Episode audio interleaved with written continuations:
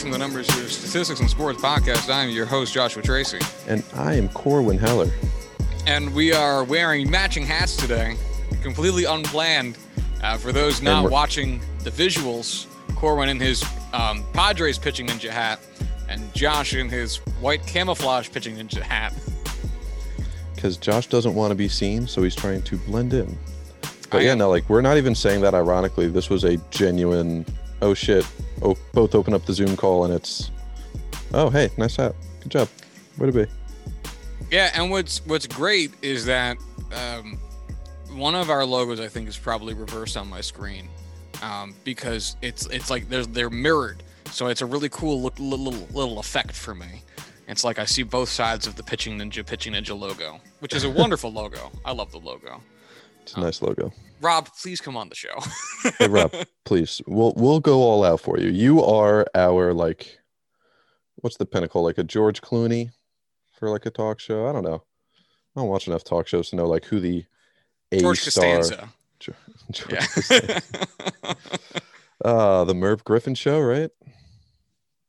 oh yeah, The I guess he builds in his in his uh apartment. Yeah, yeah. Well, Kramer did that, but yeah, yeah. but George is on it. He comes on the He show. was. That was. Oh, that's so. Fun. All right. Anyway, we're gonna get. We're dressed very baseball for an episode that's not centrally about baseball. Um, as we have to pick up where we left off with discussing uh, team drafts and how that affects, or really divisional drafts, uh, going down by team to see how that affects uh, how their drafts changed, if anything. Their um, how we view them or how they may well be viewed as threats to do more damage within their division. And that brings us to uh, the northern divisions. And we'll start with the AFC, since alphabetically that's what comes first. Uh, and so we'll start go, again going by last season's um, where they finished last season in the standings. We'll be starting with the uh, I really wanted to say Pittsburgh Penguins, and then I really wanted to say Pittsburgh Pirates, and it's neither of those teams.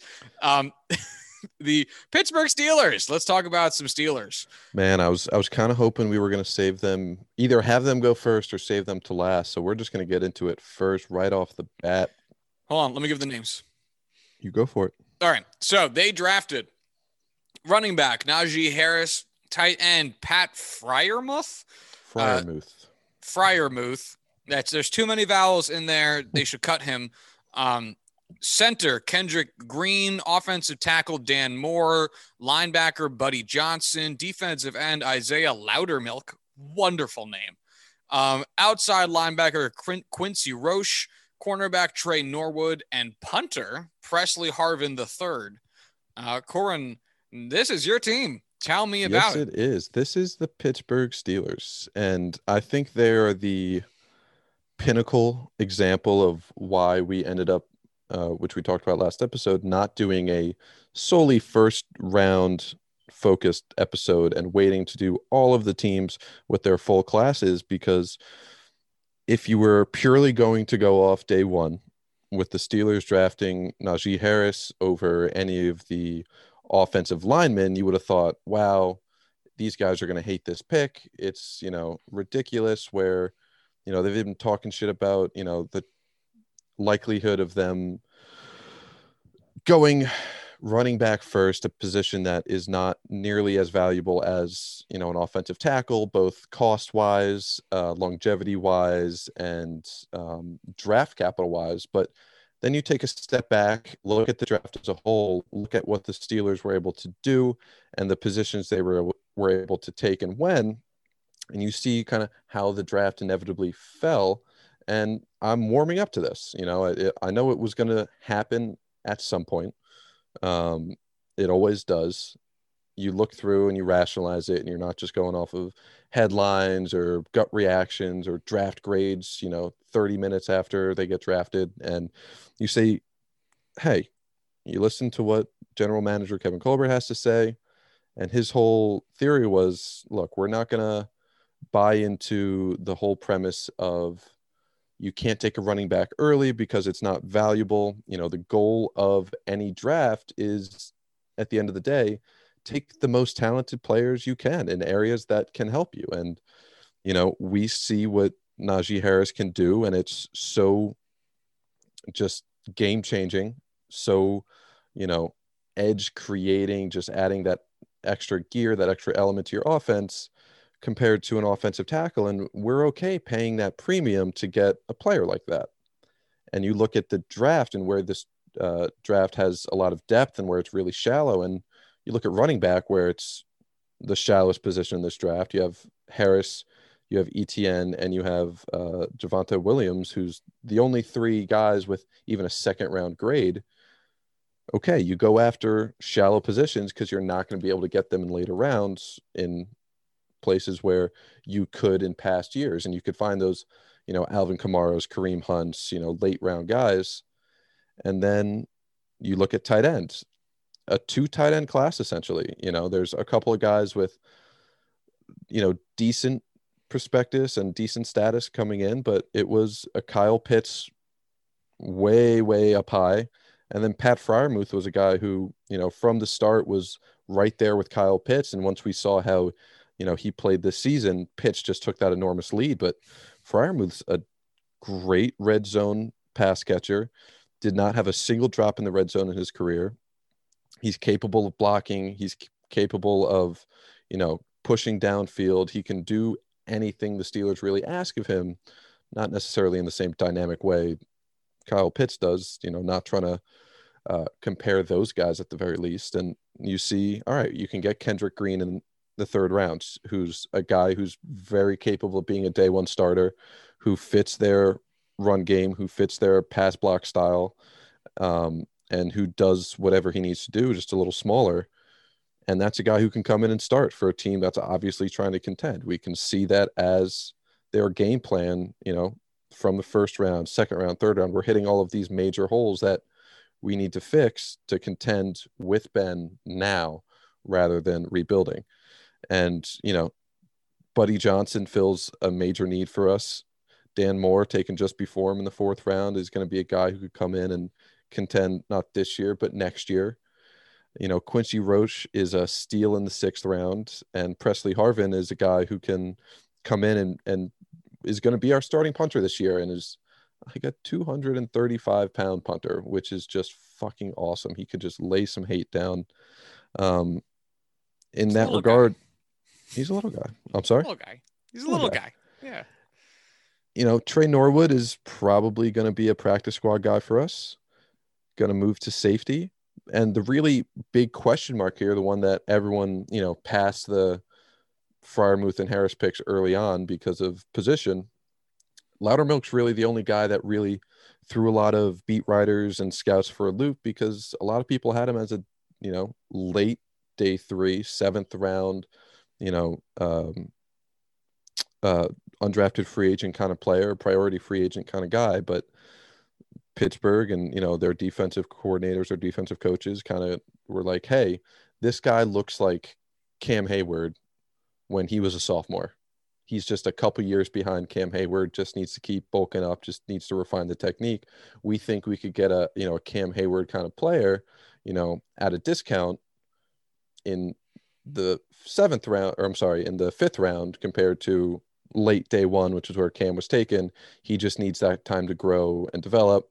And hey, if they have Cam Heyward in house, they saw a lot of Loudermilk at Wisconsin. If they think they can be similar type players, they know what makes Cam Heyward Cam Heyward.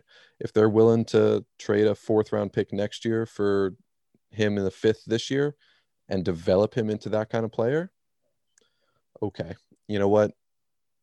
I trust the front office. That's you know the biggest thing we got to remember about all this is you just got to trust the front office. They know more than us, and that's the Steelers draft. You know, I was talking shit when we first had our uh, initial gut reactions and on Twitter during the draft, and here I am a week and a half later, content with it.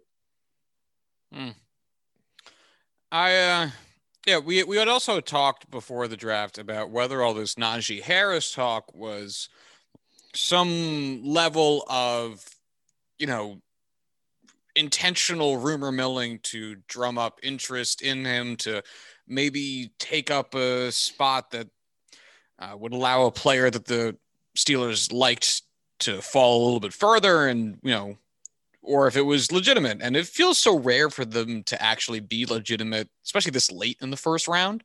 Um, but yeah, I mean, it, it was there. Um, out of curiosity, Sure. would you have rather had um, Najee Harris, who Mhm. uh, it also just seems so odd to be the first running back taken at 24.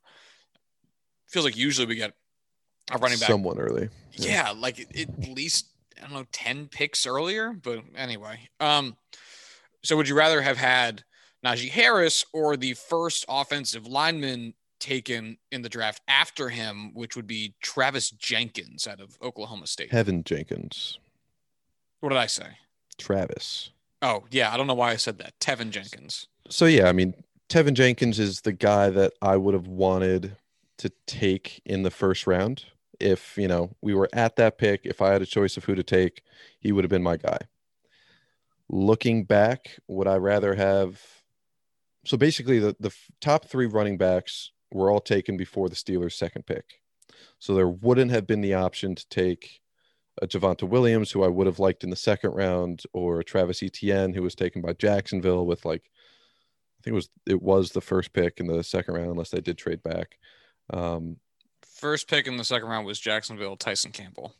Tyson Campbell, so they had a second pick in the second round for Travis Etienne, or did they take him in the first No, Travis Etienne was taken in the first. He was taken the pick the after the Steelers, pick. pick 25. of the Jaguars, not in the second round? Okay, I got myself confused there, and I shouldn't have, but it's okay. That's okay, buddy. We do that. Um, you know, basically, it would have led to us probably punting running back, probably taking like a, I don't even know, probably would have taken like a Michael Carter kind of guy or a Trey Sermon kind of guy uh, a little bit later on, maybe in the third round. At the end of the day, hindsight being 2020, without that certainty of how it would have fallen after that versus the certainty of what we got and the comfort with what we got, you know, what you have versus what you can't predict. Um, I think I'd be more content with just staying put rather than risking it and kind of spinning that wheel again to see how it turns out. Um, but at that pick, at the time, in the moment, I wanted Teven Jenkins. I mean that that, that is fair, I, and you know, like you said, um, it's not like the Steelers did not address the offensive line. They ended up taking um, a center and an offensive tackle with uh, picks, their third and fourth picks, and by taking a tight end with their second pick, I mean a tight end. He's a guy is that can block. yeah. I, I I mean even a bad blocking tight end is still technically a guy who should be blocking for you X percentage of the Mhm. time. Um, whether they're effective at it or not is a different story, but I mean that goes with everyone who's asked to block anything. Um, so you know they they did do all of that. Um, I think a running back that a high level running back could be effective also for the Steelers at this point in their I don't know slowly shifting eras. Some guy that could take some pressure off of Roethlisberger today to make more throws. So, you know, a guy who can be st- steady backfield presence to help limit how much Roethlisberger has to work with the arm in the pocket, reduce the amount of hits he might have to take. And then, assuming you move on from Roethlisberger this next season after this season, because he is old and, you know, you have to expect that at some point, good running back could help ease a new quarterback into the role. So, mm-hmm. And yeah, I mean, we'll see. If the Steelers did go offensive line early, didn't have those guys available, did end up just deciding, hey, we'll punt the position in the draft, sign a guy outside of the draft. You look at who's available now, and it's Todd Gurley, Duke Johnson, Rex Burkhead, LeSean McCoy, Adrian Peterson, Frank Gore, Le'Veon Bell. Um, not really any of these guys that you would consider, you know, reliable ball carriers at this point. You know, Adrian Peterson, LeSean McCoy have been, you know, their load has been declining each year. They're getting older. You know, Duke Johnson, Rex Burkhead are kind of more pass catchers, not a guy you would want as a, a you know, number one running back. And Todd Gurley has a lot of questions mark going along with his age and with his health. I'll just stick with being content with where we are and just happy that it turned out in a good enough fashion in the way it did. So now for the question, and it's a little bit difficult because this is this is a good division, unlike the other two divisions we've done so far. Does this affect the Steelers' um, forward-looking outlook for their placement in the division? They finished first by one game, so again, Mhm. it's tough because the margin is, is very small. Right. Um, and it's tough because the the three teams at the top of this division are going to be so crazy close. It's it's really going to be it's going to come down to these interdivision games like how these series split. These are going to be uh, just insanely valuable when it comes to playoff seeding time and the wild card for you know who gets in and who doesn't because I think it's going to be very hard for all three of those teams to make the playoffs. One division getting both wild card spots while they're playing each other is going to be really tough. So, you know, if they can have, you know, at least two of those guys, if Kendrick Green, Green, if Najee Harris well, can come in and start, there are three. Are they doing the three wild cards again? are they? I honestly haven't checked and haven't looked into it. I kind of just assumed they would, but I also didn't look into that at all. Uh, it's honestly, I haven't thought about that since the playoffs. Let's check it out. NFL playoff. Um, the only thing I have here is from March of 2020. Oh wait, hold on. I got something from January 2021. NFL expanded playoffs. Explain. Oh no, this is just explaining the playoffs that happened already. This isn't any new developments. I yeah, I don't know. Everything I see is about last season's playoffs. yeah, I don't see anything about the actual playoff. It's all Huh. projections and odds and things like that. Hmm. We'll have to actually dig into that when we're not quote unquote live. Yeah. Okay. Well, then let's. Uh, I- I want to ask, like, you know, are we going to operate under the assumption that they're going to keep last year's shit the way that the MLB has the MLB, the way that MLB has kept some remnants of the COVID season's rules, you know, with extra innings being seven inning or sorry, doubleheaders being seven innings and extra innings having the runner on second. Those were layover rules that they, you know, from uh, last year's COVID season they kept in. I'm wondering because change, I think, is always harder, whether it's a reversion or it's progress. Mhm. And since it's already here, I'd imagine it might actually be tougher to get everyone together to say, fuck this shit. Let's go back to the um, former, the 12 team um, playoff Uh, structure versus saying, all right, let's keep this 14 team shit. I have yeah, 12 total. yeah, I don't know. Um. Here, you know what? Let's keep going with the division, and we'll loop Yeah. back around to how how these drafts shake it out because it might be a little bit easier if we have all of them under our belt. That works for me. All right, cool. Let's move it on then to the second place team of the division, the Baltimore Ravens. Um, Yes, sir. the Ravens in their draft took wide receiver Rashod Bateman, outside linebacker Odafe Oweh, guard Ben Odafe. Cleveland. Huh? Odafe. It's a great name. Uh, cornerback Brandon Stephens, wide receiver Tylan Wallace, cornerback Shaun Wade, outside linebacker Daelin Hayes, and tight end Ben Mason. Uh, well, you know, the uh, Ravens fans have said give our man Lamar Jackson weapons, give Lamar Jackson weapons, and the uh, Ravens took a first round wide receiver. Uh, they got him some more protection at uh, in, in the um, offensive line with guard Ben Cleveland. They took uh, another wide receiver and another tight end or a tight end late in the game. Uh, so it looks like that's what they're working on. Um, what do you think? Uh, honestly, this is one of my least favorite drafts in the entire class, uh, the entire NFL this year, uh, solely because I'm a Steelers fan and they fucking killed it. Ah, Ah, I gotcha. ah, they had us in the Uh, first half. Not gonna lie. Yeah, you know, their biggest need was hey, they needed some pass catchers to help ease the progression of Lamar Jackson. Need guys to catch the ball and can be, you know, both with size and with a large catch radius and the ability to push downfield to keep the keep what makes Lamar Jackson going to keep you know advancing that, keep getting him better in that regard. And Rashod Bateman was you know my number four wide receiver, and being able to get him at 27 is fantastic value for the Ravens. And then four picks later, taking you know my top remaining edge rusher and uh, Odafe Oweh, you know Penn State guy who has just absolutely freakish athleticism numbers. His big drawback this year going into the draft, and the reason he likely wasn't, you know, a top 15 pick, top, you know, 12 pick was he did not record a single sack last season playing for Penn State. You know, granted that was a shortened season, and I'll tell you, I watched every, you know, every game. I saw him play all season long.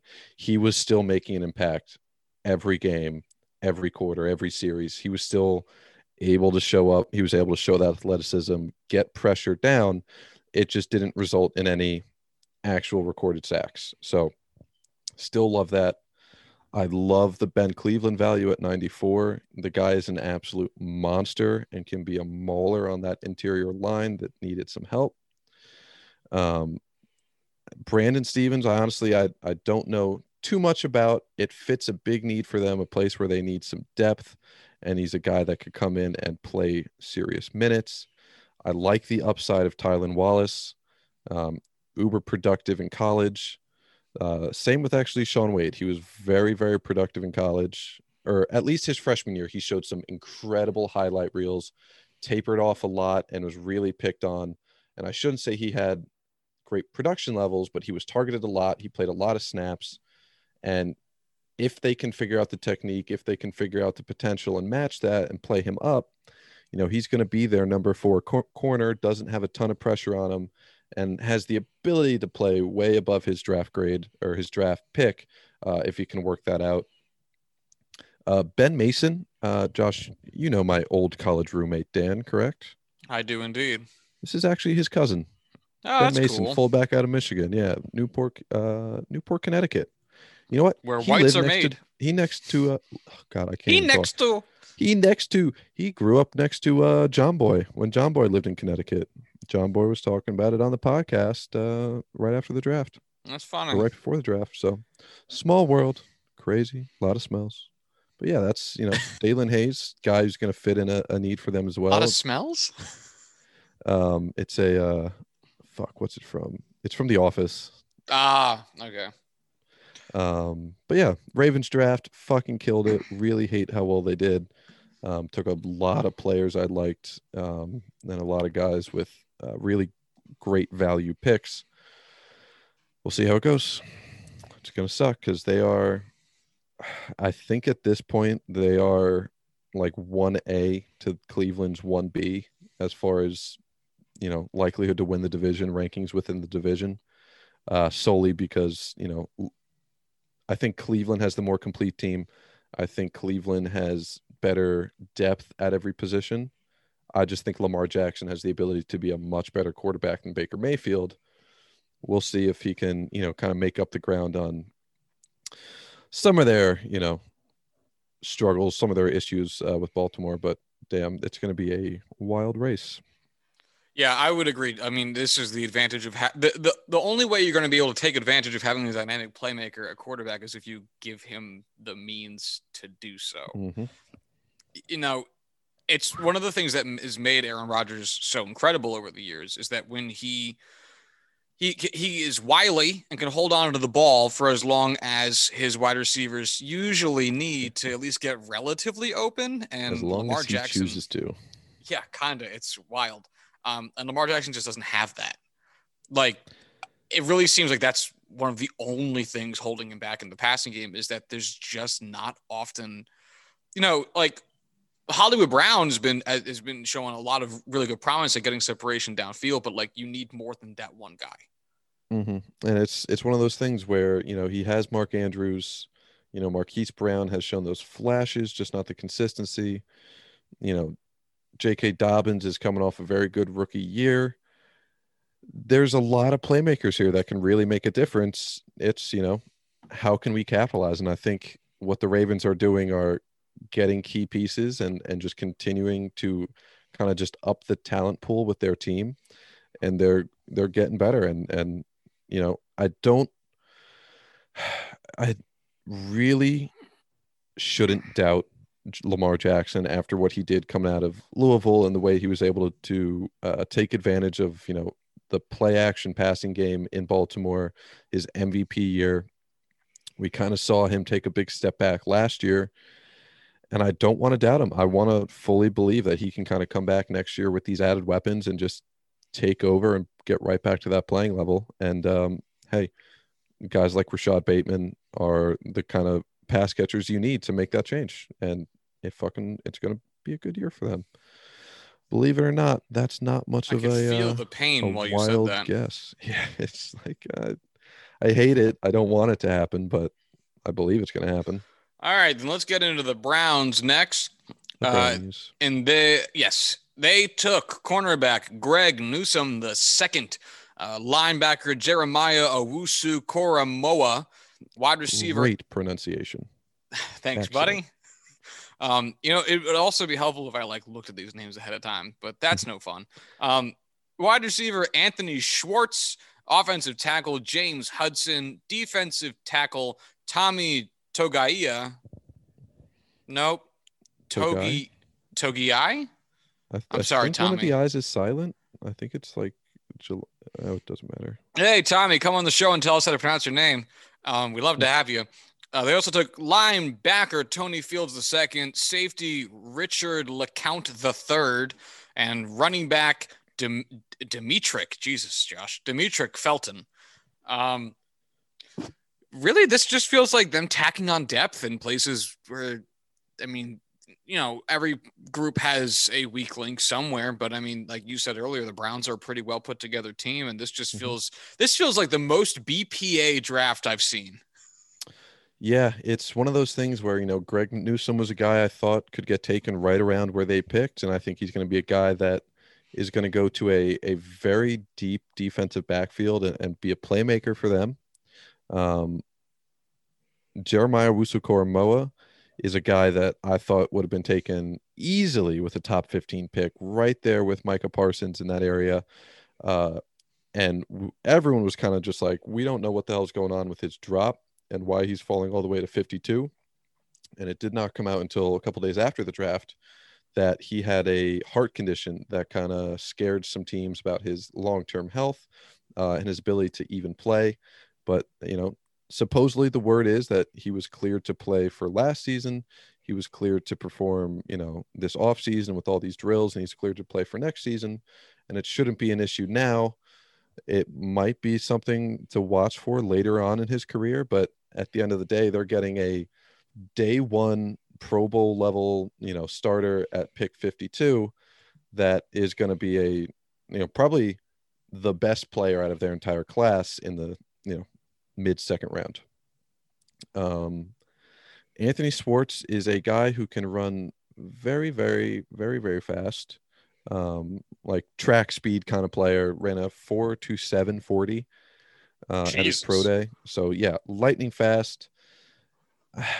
I honestly haven't watched a whole ton of him. I didn't really kind of view him as you know a, a major player to watch. I didn't watch a ton of Auburn last year, so I know he has speed. I really don't know much about his route running, his change of direction, like his Oh, he's like literally a runner. Okay. right. Like he's a track athlete kind of runner. So look, if that's the kind of guy they want to match with Odell Beckham and uh, Jarvis Landry to add some depth to their really, you know, shallow, you know, pretty shallow wide receiving core, help out Baker Mayfield, take the top off the defense, it could absolutely work out for them. Um, and then, you know, James Hudson was a guy with some pretty immense potential and some flashes at the Senior Bowl that um, is going to add some depth on an already great offensive line. And again, like the rest of these are just attacking positions where they need some depth, and they already had a complete team going into the draft. You know, it's something we saw last year. We saw them in free agency, and everyone they were able to land. They don't need difference makers; they need role players, and they just happen to get two difference makers with the possibility for a third. So, pretty great draft for the Browns. Another one I'm really, I really just hate to see um, because I, I really want them to be bad. But at the end of the day, they're my one B for the AFC North. The Steelers kind of a a, a solid two, just with the question mark of Ben's arm and his ability to kind of carry a team. Right. Um, even if that probably won't be the plan, the game plan going into the season, we'll still see. But uh, good draft for the Browns. All right, so let's go to the Bengals, and then we'll just kind of look over the AFC North again after that. Um, so the Bengals in their draft, they took wide receiver Ja'Marr Chase, offensive tackle Jackson Carman, defensive end Joseph Ossai, defensive end Cameron Sample, defensive tackle Tyler Shelvin. I'm wondering if there's a theme. Offensive tackle D'Ante Smith, kicker Evan McPherson, center Trey Hill, running back Chris Evans. Okay. Um, and defensive end Wyatt Hubert. Um, man, this is an interesting draft. I'll be honest, I don't love it. You know, it, it wasn't something I necessarily hated outright. I mean, you're able to get a guy like Ja'Marr Chase, you know, Great that pick. already right there is something you love, you know, connecting him with Joe Burrow. Obviously, that's a pick because it's one Joe Burrow wanted. I think with the issues with your team and and overall, even with the guys we were able to get at offensive tackle, I think Penei Sewell was the smart choice with the wide receivers they could have had in the second and even the third. You know what? I forgot that they were high enough to get Penei Sewell. Yes, they Yeah, probably should have done that. Again, we kind of saw it this year with offensive tackles getting pushed farther and farther down the down the draft with Penei Sewell going six to the Lions, I want to say. You know, uh Rashawn Slater going uh geez, what was that to the Chargers like 12? Sewell went seventh to Detroit. And what was the other name you just said? Rashawn Slater to the Chargers. I should have the Um, he went 13th, 13th to the Chargers. So Okay, you're so off, each by one of those one. picks each Yeah. time. Awesome. Um, you know, even Christian Darrisaw was like early twenties, uh, right before the Steelers pick. Um, you know, they took Jackson Carman in the second as their second round pick, kind of moved back in that round, and I'm not a huge fan of his as a uh, as a prospect. I think there were better options even available, um, but supposedly they're a fan of his. Whatever, you know, they know a lot more about him than I will, uh, and that's who their preference was. I do really like the Joseph Ossai pick. I think he's a guy who can come in and, and be a early starter, early, uh, or a guy who can get those early snaps, um, even if it is a limited role. And I think he has a lot of potential as just a a high motor, just never going to give up, always going to you know keep pressure on, not let plays get away from him, kind of edge rusher. But the rest of this class, I just am not sold on. I don't think Cameron Sample is, you know, a difference maker. I don't think any of these other guys in the fourth round are anyone who's going to come in and and really make a huge difference. They did go offensive line twice in this class, which is good. You want to see that. You want to see them try and protect Joe Burrow. And both of these guys are going to be able to probably start year one because their offensive line is better, but not in a good spot uh, for a franchise changing player like Joe Burrow. Not the direction I would have taken it. You know, I don't want to shit too much because they did get players that they view as starters, as day one guys. And again, NFL front offices, scouting departments, they'll know better. You know, you can't sit here and talk shit on an entire team and say, "Ha, you fucking suck. You guys don't know anything." When they're spending hours upon hours with all data that we are not privy to, with information they're not privy to, but they are the clear number four for the AFC North uh, in both terms of standings and draft classes. Um, It's, they're uh, a few years yeah. There, there's no doubt about that. it it's just it's interesting to see with all that it feels as though we know today to still see a team that has yet to put a competent offense on the field devote so much of the early goings of their draft to the defense. and not And- create a difference making defense. Right. Because it's not like they were a few picks away from Mhm. having a lockdown, you know, like early Patriots run, stop everything defense. Mhm. It, it's a it's a bad defense. Like don't get me wrong, it's not a good by by yards allowed last season. the Bengals allowed the seventh most yards in the NFL, 6,227 yards total. Shit. And they had a really high scoring percent, which is, you know, to say allowing the other team to score 43.3% of drives for them ended in a score. That's, That's 11th so worst. many. Yeah. So, like in both fronts, like they are bad. Like they were bad, bad, bad, bad. They were not good. Um, totally understand the need to address that. However, this feel this, it feels like what they're doing is like what the Jets did for Sam Darnold's career, Mhm. which is like, hey, we got a quarterback. Fuck it. Let's go build a defense now. And obviously the Ja'Marr Chase pick is he's still going to be a good wide receiver. I get that. He has the chance to be the best wide receiver if if he really is as good as you know he can be. And that's one of the things that the Jets never did for Sam Darnold. They never got him that wide receiver that could really be a difference maker. Like, and I, and I totally respect that. At the same time, I think maybe a little bit of devotion towards the offensive line I totally forgot they were supposed to take Penei Sewell. That was a big conversation amongst Bengals fans for the entirety of the lead up to the draft. You're going to have a harder time finding those locked in, amazing offensive linemen than you are finding good to serviceable to good wide receivers, which really at the end of the day gets you pretty far. I'm not going to say it's it, it wins you everything, but I mean, it gets you pretty far. Mhm. Having a bad offensive line stops any any ability for you to Right. be any, any good. I, I, if, if Joe Burrow doesn't have the ability to hold onto the ball for more than a second and a half, he's fucked. It, it just doesn't matter who you got. Like he's fucked. And that's Right. that's Sam Darnold's whole career with the Jets, which is why it's a little bit frustrating to see the Bengals do this, even though I don't really give a shit about their stupid fran- fucking franchise.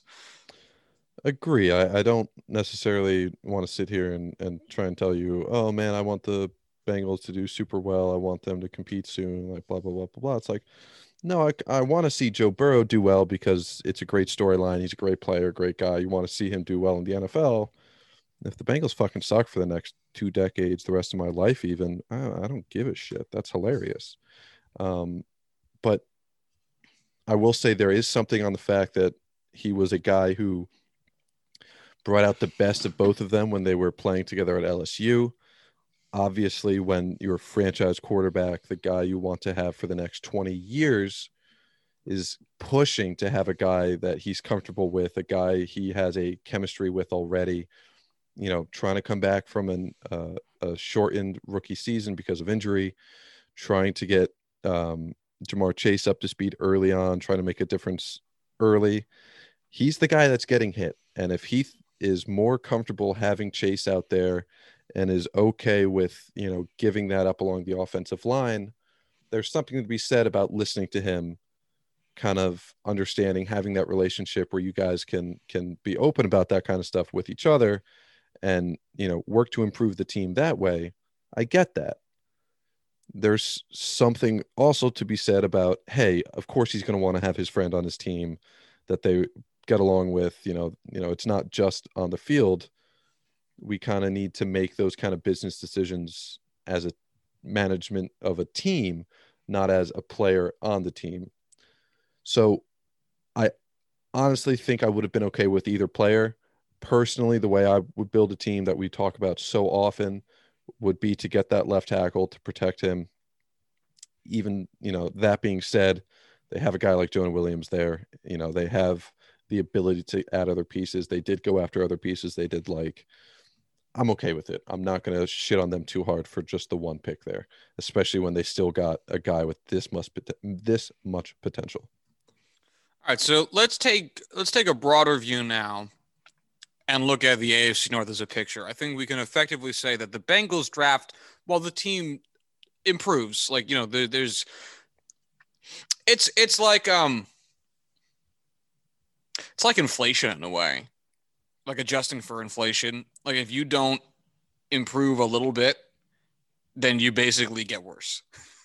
is really how because because everyone around you is improving a little bit in the draft, which means that if you don't improve, Mhm. unless you are the Tampa Bay Buccaneers and you just won the Super Bowl and your team's really really good and you've like there's nothing for you to really do. Um, and even then in the draft they can replace death players and still like get better. Um, Right. So eh, like un- unless if you if you don't improve a little bit, you have you've gotten worse by the fact that you did not improve. you know, same way. Whereas like if your wage doesn't move in a given year, but inflation was one percent, well, you're one percent poor. it, it's not that you're making less. I don't know less actual dollars. It's not like you you went from making forty k to thirty nine k, but you, you, you, you still kind of did.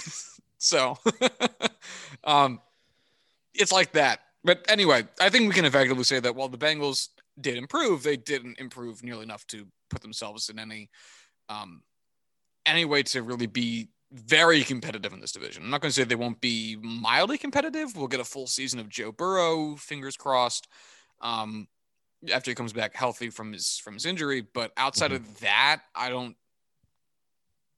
I think they have too many problems. So Yeah, and I think it's something where even though you know they had the worst class, in my opinion, out of you know the entire AFC North, that really just speaks to how well the rest of the AFC North drafted, and also the fact that there was no way they were going to compete in this division this year. and that's They- a like- big part of it. There is no chance they could have had a good enough draft, in my eyes, where they could have had that kind of difference. Um, you know, getting a guy like Jeremiah uh Koramoah Owusu, Owusu Koramoah, I'm already forgetting and it's you know Owusu Koramoah, thank you. Uh at 46 instead of Jackson Carman and then just kind of if they had a different strategy, if they had a different approach, if they wanted to go that way instead of the other way, maybe they could have gotten some serious playmakers at a lot of different positions. Um, at 69, there were still a lot of good offensive tackle or offensive line pieces there. Um, they could have had a different draft that I possibly could have liked more, but again, it you can't give these things grades for th- at least three years. So Right. they're still heading in the right direction. Right. I I would say if I had to pick a draft that because this is all and this is all on the margins. You know, the, the- none of this like you said, I think the Jets crushed their draft. They're not winning the division. No. Um so and since we're talking about three teams here in the AFC North that are all very good, you know, all three teams won at least 11 games last season. This is all very on the margins. I would probably pick the Ravens draft. Um I agree. I think because the the like we talked we we just spoke about all this. The Browns addressed a lot of depth. The Steelers uh, largely also address depth and address some of the things that they're going to have to work around Big Ben for.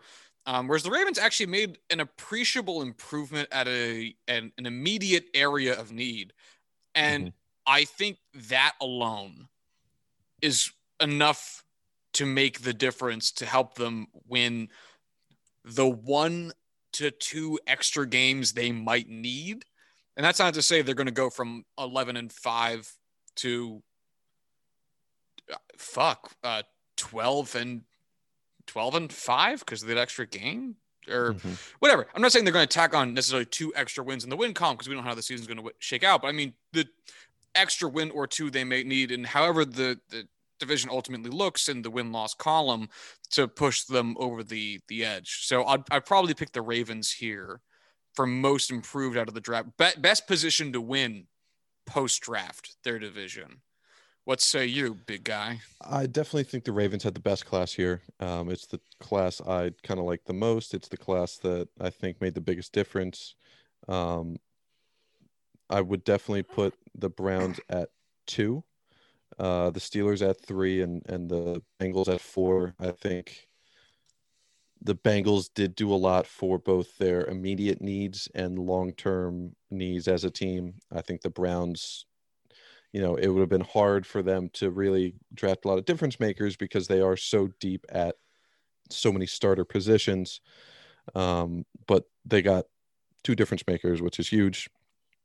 Um, you know, the Steelers attacked a lot of needs and filled a lot of holes. They still have a lot more, um, which is why they're, I would say, a clear number three. Plus, you know, they are all in for the now. They're not necessarily filling long-term holes. They're trying to patch the holes on a ship that they are trying to to. Uh, I was going to come up with a really shit analogy there, so I'm just going to stop before I start. Uh, and then the Bengals, you know, we talked about, you know, they're building for the future. They're not trying to have a competitive team next year. That's why they can take offensive linemen that need a lot of, you know, seasoning before get, getting out there for serious competition. All right. Well, then let's uh, let's move on over to the NFC North. And let's start with the Packers, which we will have stuff to say about that isn't just about the draft. Um, so the Packers took cornerback Eric Stokes, center Josh Myers, wide receiver Amari Rogers, offensive tackle Royce Newman, defensive tackle TeDarrell Slaton, cornerback Shemar Jean Charles, guard Cole Van Lanen, linebacker Isaiah McDuffie, and running back Kylin Hill. Now, this is already a bad draft because they didn't take a quarterback. and it looks like they might need one. Um, and it's just, man, the most Packers thing in the world. They still didn't take a first round wide receiver.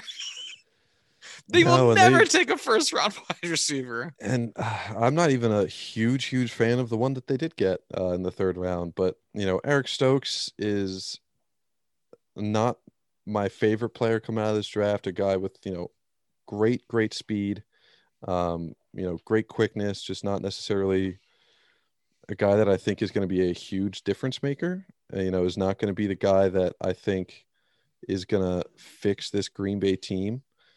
Um, because I, I really don't know how they can be just so unbelievably dense. And it's something we're going to have to talk about at the end here about the decisions they're making. And, you know, we just talked about appeasing Joe Burrow because he's your franchise player and just Green Bay's complete you know lack and desire to do so with their franchise player in, in Aaron Rodgers. You know, you draft him some offensive line protection at, at 62, getting Josh Myers. I don't necessarily think he's the best option that they could have had there. Um, you know, he's a guy that's going to come in and play for them, but I just don't know how much of a difference that's going to make. You know, Amari Rogers at 85, you know, you're just now getting to wide receiver. I don't think he's going to be able to come in and make a wild difference as, you know, hopefully your wide receiver two with Davante Adams when you just especially what drives me nuts about this is it's not like it's Aaron Rodgers and you have had like a great relationship and you think, okay, well, we do need a wide receiver. He might be able to understand, all right, we're going to try and get some value later, approach some other things. So as a team, we can can improve you're already on a rocky road and he's already you know made statements about the desire to have weapons the desire to spend capital on the offense and and making that a more dynamic offense and not putting all this reliance on his playmaking ability and ability to extend plays. And they still pushed it to day two and the end of day two. And man even draft day when all this came out that he was not happy and wanted changes to be made and wanted an effort to be made to improve their offensive capacity still going away from that you know i, I don't want to argue for falling to those kind of demands because you have a game plan you're set on you have the guys that you're targeting it's going to throw a huge monkey wrench in and you're going to be essentially playing off you know off the cuff for the rest of the draft if you change your strategy to appease a quarterback if that was the first time they heard those pleas in that regard but it's just such a fucking mess. You know, it doesn't even matter what players they took. It's really just mm-hmm. the health of that front office and the relationship with their franchise player. And God, I do you think Aaron Rodgers is going to play for the Packers this year? And if he does play, do you think he will start for them? Uh, or hold out as a member of the team but refuse to play kind of deal? I I don't think Rodgers will play for the Packers this year um, uh, which might be me falling a little bit into the hype of things. But at the same time, I'm just trying to consider where because this isn't like if um uh I, I don't know like Tua Tagovailoa held out or like somebody young, you know, who's like this is what their career is right now. You know, they haven't mm-hmm. made a lot of money. They've probably made good regular person money, but they haven't made enough money where they can go, all right, shove it up your ass. I'm fucking done.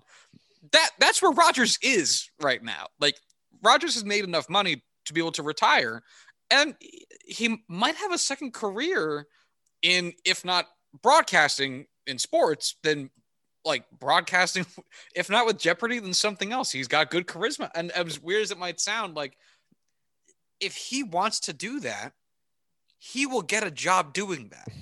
He's not an obscure figure. He will get that opportunity. If fucking Michael Strahan can do it, I believe, and that's to say, if a defensive end, you know, or you know, a defense someone on defense who you don't necessarily get the same level of name recognition and face a, like literally just face on camera as you do a fucking quarterback, then the quarterback can probably do it too. Um, anyway, so I, I actually don't think he does. And well, do you? I don't. I really don't. I think whether he I, plays football at all, I have no idea. But I don't. Know, I think he'll think play football because I think there's no doubt that if he is uh, in the NFL and he's there to play, I think he's going to play. Um, I think despite how much he wants out of that environment, out of that organization, um, I think that competitiveness is going to keep him on the field and just say, "Hey, I'm doing this to in spite of you, not because like not for you," type of deal. Right. That being said, I don't think he does play for the Packers, and I think one of probably the best trades that you could get for Aaron Rodgers at this point, and the one that kind of keeps you in that win now window, and really, if anything, extends your contention window, is a straight up trade for Deshaun Watson.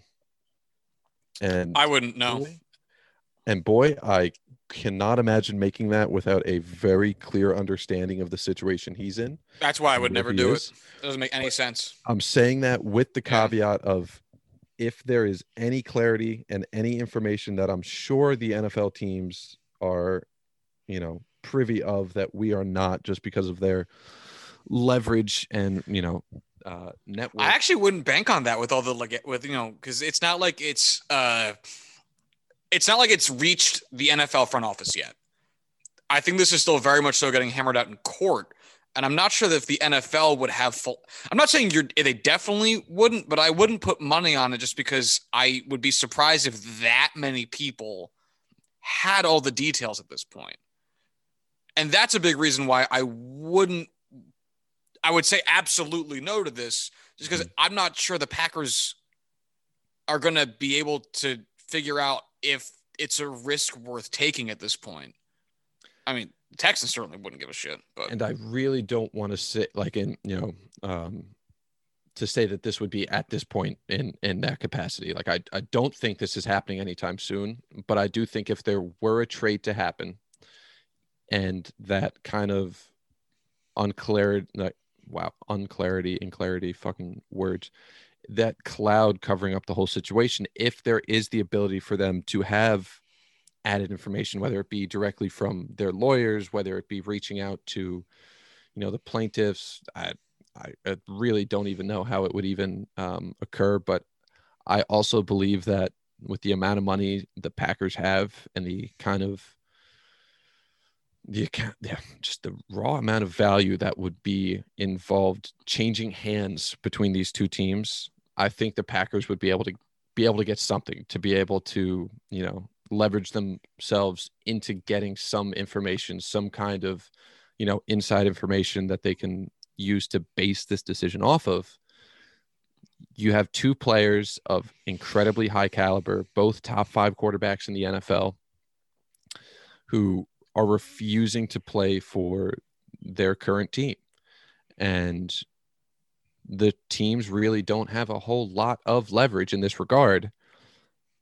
Green Bay has a lot more leverage with Rodgers, just basically on the timeline they're on, than Houston does with Deshaun Watson outside of the world of his legal battle. I don't want to, that's something that we have such little information on now. I don't want to try and speculate or, you know, make assumptions on that.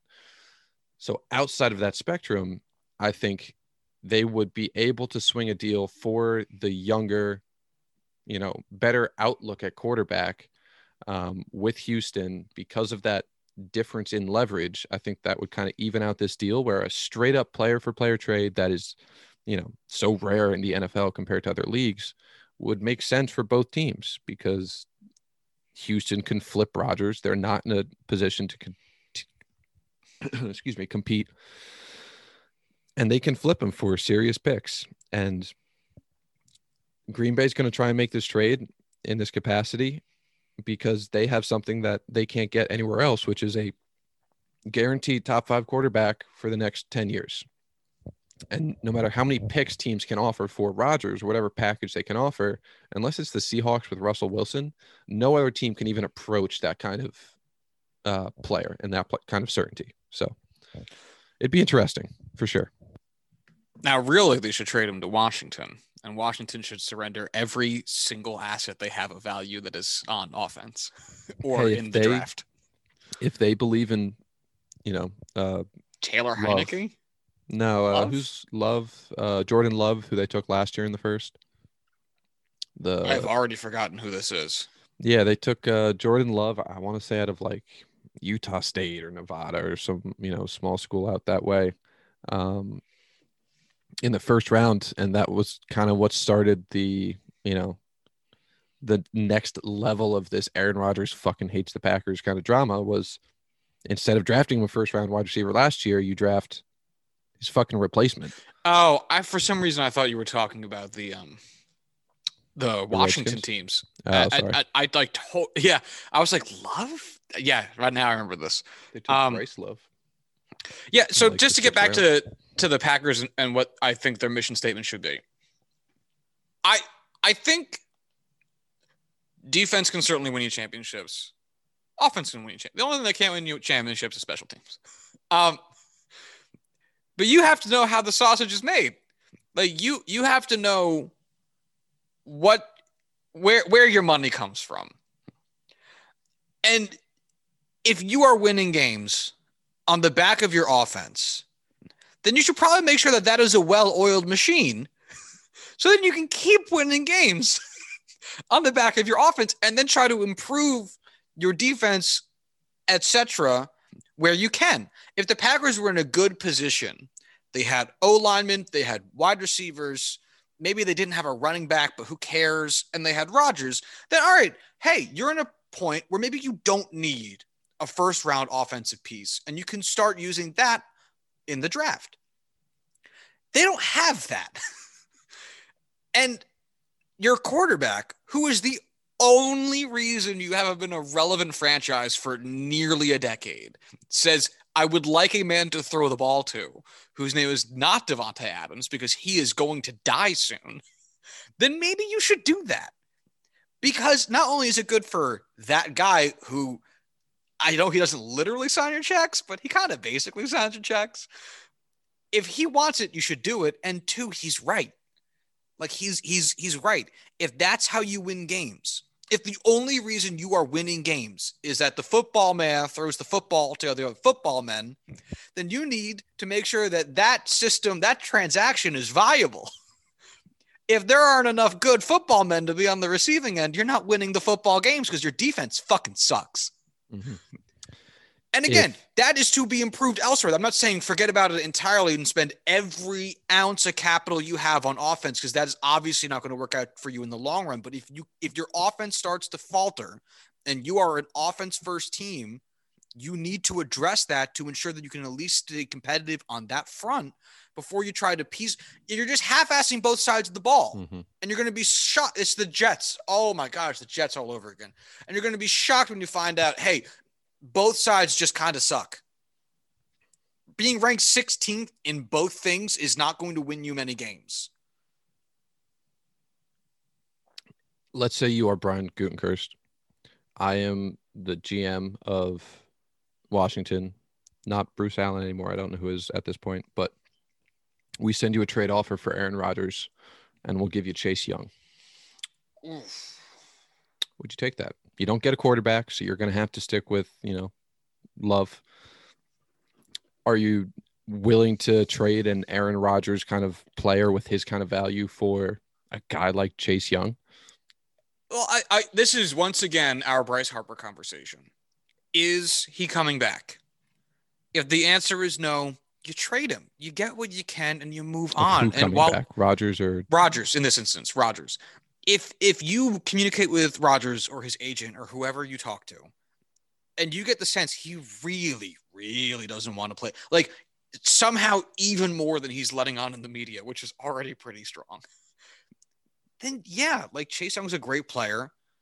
Maybe now you do switch to a defense first team, or at least you see how the season rides out and you make your adjustments in the offseason at the trade deadline and in the next year's draft. And you just kind of go from there, seeing what this new era of Packers football is.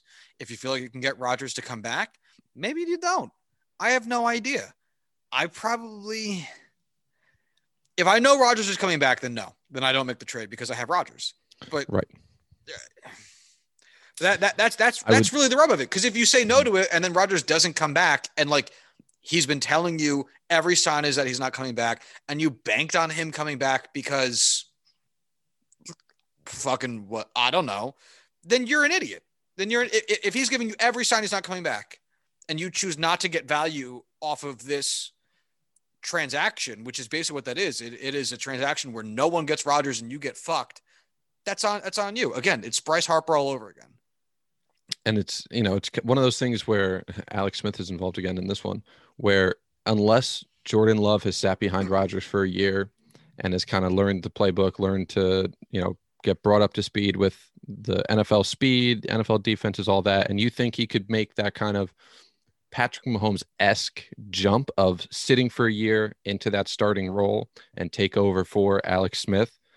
Obviously, there's no way Jordan Love is going to be a Pat Mahomes level player. But if you think he could make a stylized, you know, a, something in that vein kind of jump, hey, you know, Aaron Rodgers is 37, 36, 37, 38, around there. Chase Young is a difference maker on the defense. He's that like Aaron Donald type player, that difference maker. Okay, if you think Jordan Love can take a jump and is a guy who you can put the weight of your team on 37 okay 37 there you go if he's not anywhere close to that you have to keep Rodgers because it is a team that can compete in the NFC. It is a team that can compete for the Super Bowl. You don't give up that kind of value for that long-term difference maker in Chase Young, even on a rookie deal, because God, the Jordan Love that is kind of expected at this point is not a kind of guy that you have starting for a you know playoff or division contending team, let alone Super Bowl contending team. Mm-hmm. So uh, I don't think you can unless again you know Jordan Love can make that jump, and Aaron Rodgers is not coming back. All right, we spent a lot of time talking about the Packers, so let's. uh To be fair, there is the most to talk. Yeah, I was gonna say, I, I, absolutely agree. There's a lot to say about that, and actually, there's going to be, I think, probably quite a bit to say about the next team we have to talk about, and that is the Chi Town Bears. Uh, Bears.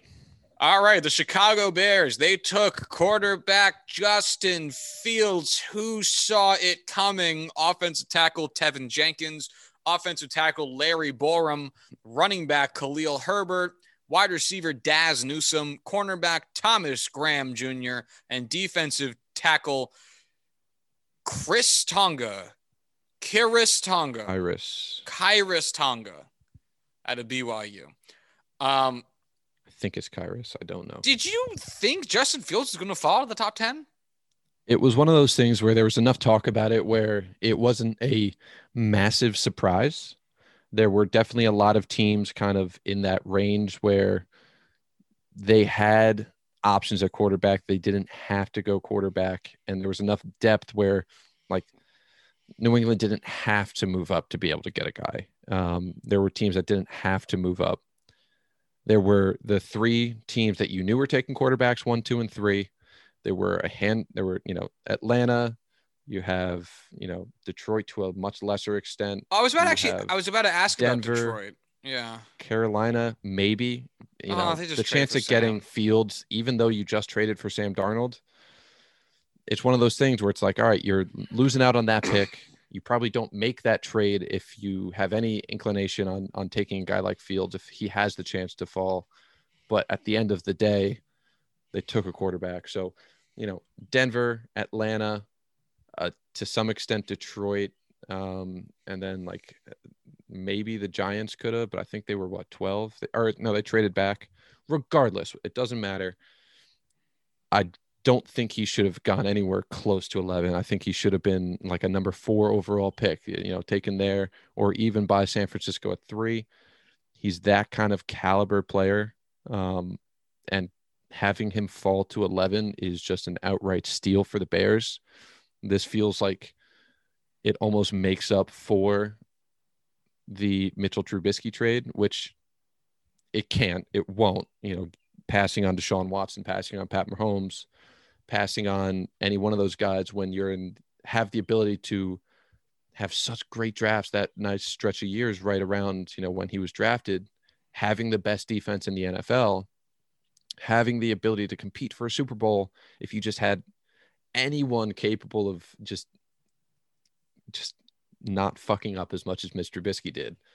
Um, so it can't make up for that unless they go on a crazy run here and, and Fields turns out to be just a, a mega superstar.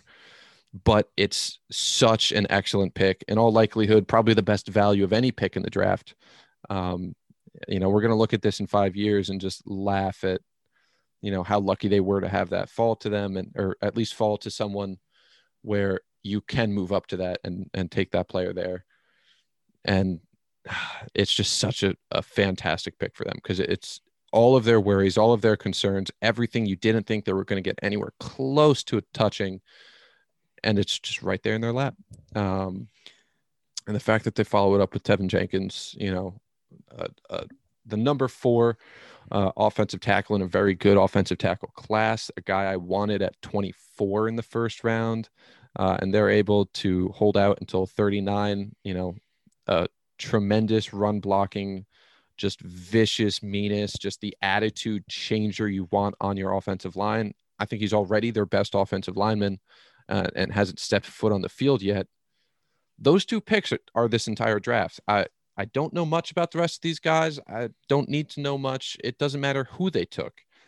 You get those two guys in your drafts, and this is a difference making, franchise changing draft. You know, if this is your you know, uh, who would he favorably compare to? Like your Cam Newton and getting like a, oh, I don't remember who they took around there, but it doesn't really matter. So I'm just going to give up on that idiom, that um, allegory. So it's a fantastic draft for them because it's changing their entire outlook for the next five, eight, ten years. Um, so this is fantastic for them.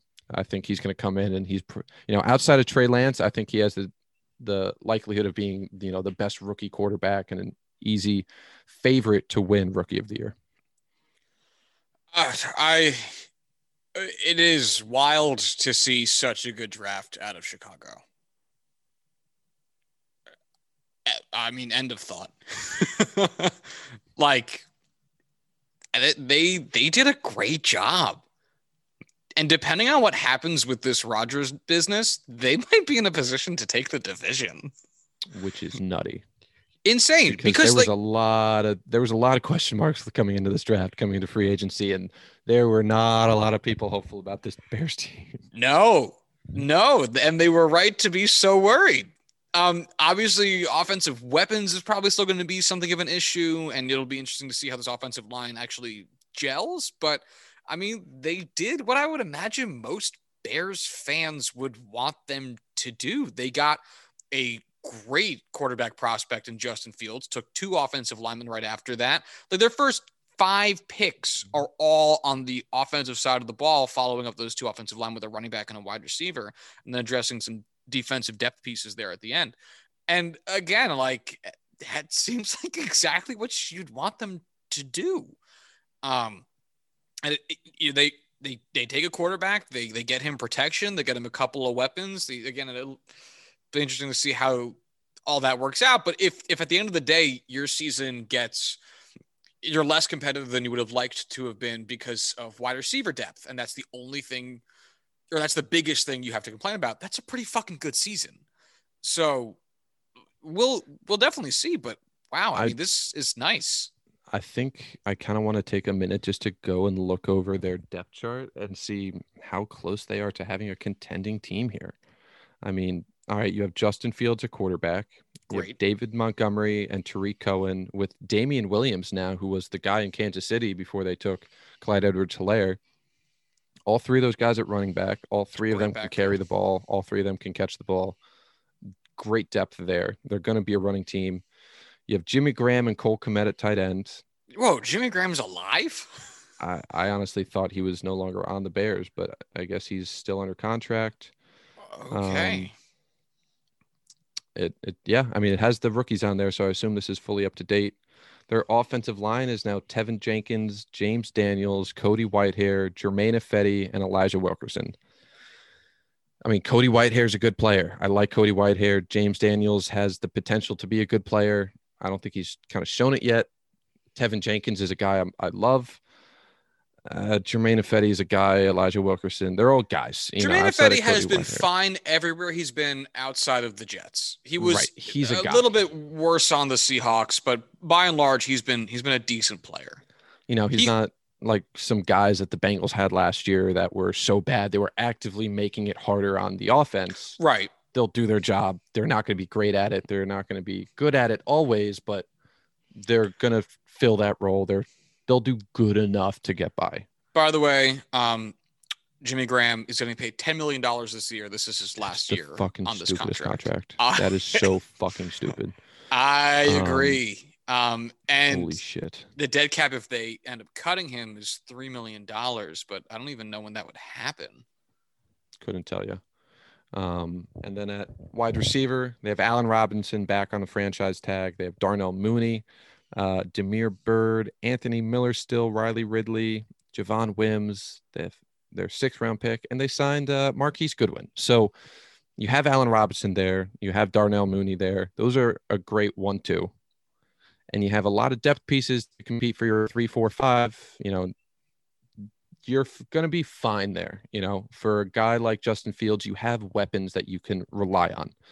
Um, a lot of them are young players, but at the end of the day, they're guys that can still play, and it's not going to be, you know, a, a rookie um, Joe Burrow with like a Tyler Boyd as your best weapon, or you know Sam Darnold when he went to the Jets, Josh Rosen with the Cardinals. Like he's going to have plenty of weapons to get by. Um, and God, their fucking defense still looks good. I don't want to go through the whole defense, but Akiem Hicks, Khalil Mack, Roquan Smith, Danny Trevathan, Robert Quinn is still walking and getting paid a lot more money than he should. Desmond Trufant, they signed Artie Burns, get fucked. Uh, and Eddie Jackson is still there. So, you know, they have their second round pick at cornerback, Jaylon Johnson. They have guys, they have Mario Edwards, uh, Bilal Nichols, Eddie Goldman. They have players. It's not the same defense that they had, you know, five years ago or, you know, four years ago when it was the best in the NFL. I honestly do not know how to tell time anymore. Thanks, COVID. But this, you're right. You know, if, if Rodgers is out, this is a team that will likely be winning the division if they can't hold up to that. Yeah, they're only, but I mean, you know, the Vikings, I guess, could be something. And the Bears are an unknown quantity. I have so it's little just faith in Kirk Cousins. I, that's that I- that's the problem. Unless Kellen Um, Mond is the guy out of nowhere, you know, a yeah. Dak Prescott kind of deal. No, you're no. Um, yeah, I, I also would like to say I think that I think there is something to be said about Justin Fields being the I believe the first black quarterback in Chicago Bears history. I believe. didn't they have uh what's his face from Oh no, I think the they had someone in the 80s.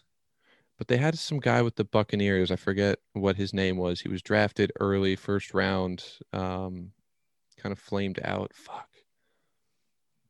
Uh, this is gonna drive me nuts.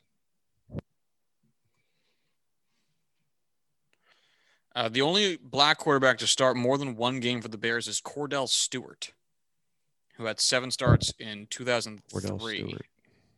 That's a name I've not heard in a long time. Henry Burris Josh Freeman was the got a a I was last minute start in 2002. Jason Campbell got one start in relief of Jay Cutler in 2012, and then that's it. Nope, played for Minnesota, not Vince Chicago. Evans apparently also made a, a start for them. So there's not not a not a very long list of names here, which also doesn't, you know, it make that makes some sense. The history of black quarterbacks in the NFL being allowed to stay quarterbacks and start for NFL teams is pretty short list. I mean, they really started in the 80s, which um, is insane. Uh, but anyway, you know, I, there is something I think to be said about that. Um, I'm not sure what I would have to say about it, or at least a person in my position, but I think it is worth mentioning, and that's super cool. Hell yeah. All right. So then, Moving in that on. case, yeah, let's take it over to uh, the Minnesota Vikings. Um, let's look at their draft. They took offensive tackle Christian Darrisaw, um, quarterback Kellen Mond, linebacker Chaz Surratt, uh, guard Wyatt Davis, defensive end Patrick Jones, running back Kene Nwagan, Nwan, Nwangu, Jesus Christ, Nwangu, Cameron Bynum, de- sorry, safety Cameron Bynum, defensive end Janarius Robinson, wide receiver Ihmir Smith Marsette, tight end Zach Davidson, and defensive tackle Jaylen Twyman. Um, man, I don't even I, I don't know these players, but I, so I, I really can't speak to the the quality here. But just from a positional group standpoint, this is bizarre. Yeah, this was all over the place, and I'll be honest, I I kind of really like this draft. I mean, they were able to land Christian Darrisaw, you know, at 23 in the first round, which is just great value for him. Instant day one starter, instant plug and play, absolutely no worries about him. And then they traded back. They already had a lot of picks in, you know, the third, fourth round. They traded back, uh, just accu- accumulated picks in that area, and they ended up with Kellen Mond, Chaz Surratt, Wyatt Davis, and Patrick Jones in the third round, who I all think are, you know, going to be guys who are going to be putting a lot of minutes on their rookie years. You know, Chaz Surratt's a really good linebacker for them who's going to, you know, play a lot of minutes in a defense that loves its linebackers. I think he fits really well. I love Wyatt Davis at 86 plug and play guy at center, you know, one of the best centers in all of college football the past couple years at Ohio State. And Patrick Jones was one of my, you know, dark horse guys who I just saw at the Senior Bowl and loved watching him play. Like he was putting up some great reps. Um, you know, he's one of those guys who with a little refinement, little technique control, little, you know, this, that, little sugar spice and everything nice, it could be a really great player. Um, and you know, again, fits well in that defense. I think what you're seeing here is you don't know a lot of these guys, and a lot of these positions are, you know, kind of weird and wacky, but they fit the system that they're going to, and it's it's a guy that, you know, Mike Zimmer's a coach where he knows what works well for his defense, and he knows the kind of guys that he wants and and where they would excel, and knows how to help them excel. And I think he did a good job highlighting those defensive players and and you know finding key pieces along that offensive line and um, you know some some pass catching guys you know later on in the draft where it'll work out. I think the big thing here is kellen mond who you know has a a very inconsistent but very electric tape and history where he makes some incredible throws. We saw it at his pro day. We saw it at texas a&m but he's just so inconsistent with it um, to whatever degree or whatever cause. You know, it's hard to say without being able to watch every snap and, and really break him down. I, like I don't know why he is so inconsistent. It's one of those things that usually comes down to mechanics and um, you know things like that. But he has a pretty damn high potential, and again, it's going to be one of those you know Dak Prescott kind of players where he can use his legs. He has a cannon for an arm he was, you know, a little uneven up and down throughout his career, but when it comes down to it, when you put him in a good system that highlights what he does well, it can work. And I mean, you have serious pass catchers there now. You have, you know, Justin Jefferson, you have Adam Thielen still, you have Dalvin Cook, um, you have all those tight ends that I don't think are still in Minnesota, but they used to be. And I don't know what's going on there. It's not a big deal, but he he could do well there. You know, it's not going to be putting all that pressure on Kellen Mond if he were to take over for Kirk Cousins, which it's got to happen at some point. Um, it could be it could be one of those storylines that really jumps out. Yeah. Um. It, ooh, it. I know we've talked about it in the past. Is is this the last year of Kirk Cousins' I contract? I have no idea. It's one of those things where it's like I just assume it's going to happen until it stops. Every year it seems to like keep it- going. Is it over? Uh, no, it's not. Oh my god. It's a lot, isn't it? Oh no! oh my it god. too. It's thirty-one million dollars this year, Yeah. and then knew it next year that. it's forty-five. That's the one I forgot. Yep. Oh my god, that's so fucking bad. Oh That's my so bad. god. That's Pat Mahomes money for Kirk Cousins. Like literally, if they cut him, which I mean, they obviously wouldn't cut him, but if they cut him, seventy-six million dollars dead cap. It's so oh fucking insane. It's so fucking insane. It's all guaranteed. He was the guy that signed the fully guaranteed contract, and we thought it was going to be game breaking. And I'm sure it would have been if it was any other quarterback that didn't fucking implode like Kirk Cousins. Well, I He's mean, we said it was a bad value contract the minute it happened. like, it, I honestly don't remember. I know we loved the idea of getting into fully guaranteed contracts in the NFL. I don't remember how how cold our feet were about it being Kirk Cousins that we were oh no, on. I remember it very distinctly because the because the, the bidding war was between the Jets and the Vikings, and I Oh remember God, distinctly. I Oh. wanted Kirk Cousins on the team if the money was right. And when I saw that he went to the Vikings, I was like, oh, that sucks. But when I saw it was for $30 million a year, I was like, ooh, we did not need that. Don't, don't mind that. Don't mind And me. Go ahead. Again, if the Jets went for the Kirk Cousins experiment at like 20 million, even 25 maybe, then maybe Mm-hmm. you go, all right, you know, 25 million for 3 years. That's that's that's a decent amount of money, but like all right, you know, we'll survive. Um oh my god, like they dug a hole and then they saw that it wasn't working. We're like time to dig deeper and it just got worse. um anyway, oh, it's fucking hilarious. It really is. uh does this draft move the needle for this team much? Again, it's it's tough because there's all right, uh, two situations. Does it move the needle for the team with Aaron Rodgers in the division, or uh, and does it move the needle with, for the team without Aaron Rodgers in the division? Unless Justin Fields implodes, it doesn't matter if Aaron Rodgers is there or not. This team's not really going to make that kind of impact. I mean, they Okay. were not good last year, and we kind of saw why. It's not like it was this mystery throughout the entire season. Of course, the expectations were always going to be higher, but we kind of saw pretty quick what the reasons were that they kind of fell apart. Man, with Kirk Cousins there, it's still it caps you so hard.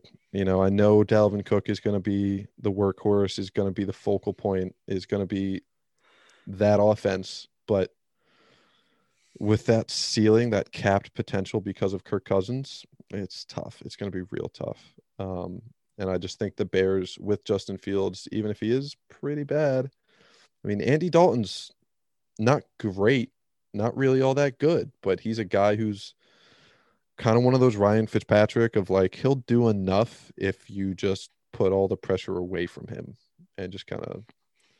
If you're thinking about cutting him or trading him, the next game after that, he'll be phenomenal. exactly, Yeah. um, so I don't think it moves the needle, but I will say it has the the setup for a post Kirk Cousins run. I- and I- that's what I was gonna say. for. They're not trying to compete this year. They're looking down the road. Yeah, it's um, it's impossible for the for this team's needle to move with Kirk Cousins at the helm to any significant degree. But Mhm. yeah, this it's a draft that makes the team as a whole decently better. But again, with the quarterback. All right, the needle's always going to move because you are just getting this influx of talent and new players, and there's turnover, but it's it's not meaningful.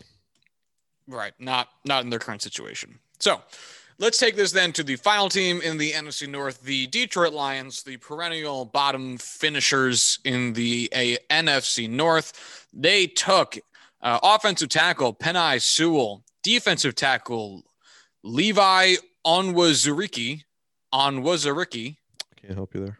Onwuzurike. I'm not sure how the pronunciation there at the end. I don't think it was the Wuzurike. last one. Um, Alim, oh, sorry, defensive tackle Alim McNeil, cornerback Ifeatu Melifonowu. Nope, Melifonwu. Melifonwu. Sorry, Melifonwu. I added too many syllables there. Um, wide receiver Amon Ross, St. Brown, linebacker Derrick Barnes, and running back Jermar Jefferson. Um, They just wanted their own Jay Jefferson. yeah, truly.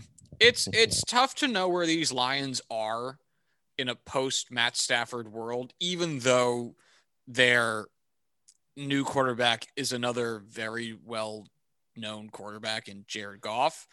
And what I mean by that is are they going to try to put no, how do I want to phrase this? What I mean by that is are they are they going to try to win with Jared Goff? Or are they going to take a Vikings approach and say, fuck this guy?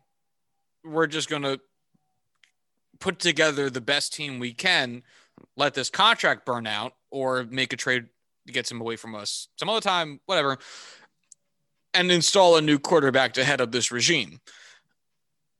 I can tell you what, if they can't do it with Matt Stafford, they are sure as hell not doing it with Jared Goff. Um, Well, that's yeah. a pretty clear downgrade, and I'm so fucking excited to see Jared Goff without Sean McVay. Uh, just I'm so curious about what that's going to look like. Um, so that's a, a wild question mark that I'm super excited for. Um, that being said, I love the Penei Sewell pick. I mean, how can you not? That value there is just unbelievable. You know, arguably the second best player in the class, and you're getting him there at, at seven without having to trade up. Fantastic. Um, going defense for you know pretty much all but one other player up until the seventh round is curious because there are a lot of holes at wide receiver. You didn't really fill the biggest one until Amon Ross St. Brown, which by all means I do think is going to be a, a really good player for them. I really like him as a player, but without Kenny Golladay there anymore, you know, the Lions receiving chart is very weak. Um, but again, I don't think they're going to be able to to really get anywhere close to competing this year. I think they're going to have to just continue on with this tear down and rebuild. Um, the other wide receivers they have are Breshad Perriman and Terrell Williams, neither of which are guys that I think are difference makers. Um, so hey, you got a lot of accent pieces to not really accent against anyone. Um, so it's a it's a fine draft. It's a serviceable serviceable draft. You hit it out of the park with Penei Sewell. You kind of just tread water, and you know Melon Fonwu could be a really great cornerback. Uh, oh, Wuzuriki on Wuzuriki, uh, I think we'll settle on that. Is going to be a really good player on that defensive line. I just don't think we're seeing the kind of impact players that are going to be difference makers for the rebuild. Throughout the rebuild, they can prove themselves. I just don't think they are changing the rebuild with the kind of talent they're bringing in. So uh, I'm not super hopeful. It's not a fantastic draft, but it's it's fun. Okay. Um, But I mean, getting a Monra, Julian Heru, J. St. Brown is just that's an out of the park pick as well. So let's take a broader point of view then on the um, NFC North as a whole. Um, I'd say, unlike Before the move on, AFC North. Oh, yes. Yeah, sorry, go I ahead. say, uh, Amon Ra, Julian uh, Heru Saint or Jay St. Brown is brothers to Packers wide receiver Equanimeous Tristan Imhotep Jay St. Brown. If you were concerned, just throwing that that wild fact about that family and their names out there. That is a lot of information. Continue. Yeah. Wow. Um. Okay. There's a third Yeah. one at, at USC as well, so we'll get that in like two years. I I can't wait. Honestly, their parents are doing a great job with these names. Um. Anyway, I uh, I, unlike with the AFC North, I think the NFC North does have a big move in the Bears. I know they still finished second, but they finished second in the division at eight and eight, and I think if they can go eight and eight with Nick Foles and Mitch Trubisky.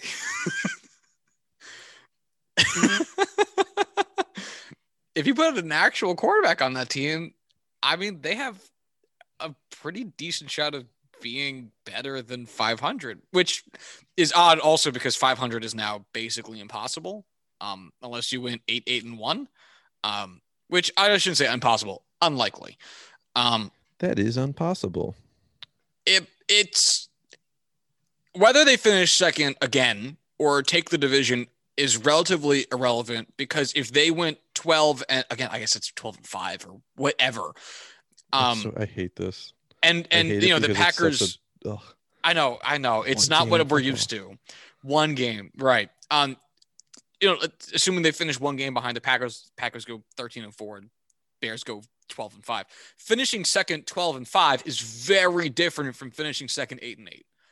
And while it, this might not necessarily, if Rodgers stays, affect the division standings, I think this is such a huge change for maybe the broader picture being the NFC standings for where the Bears end up ultimately falling.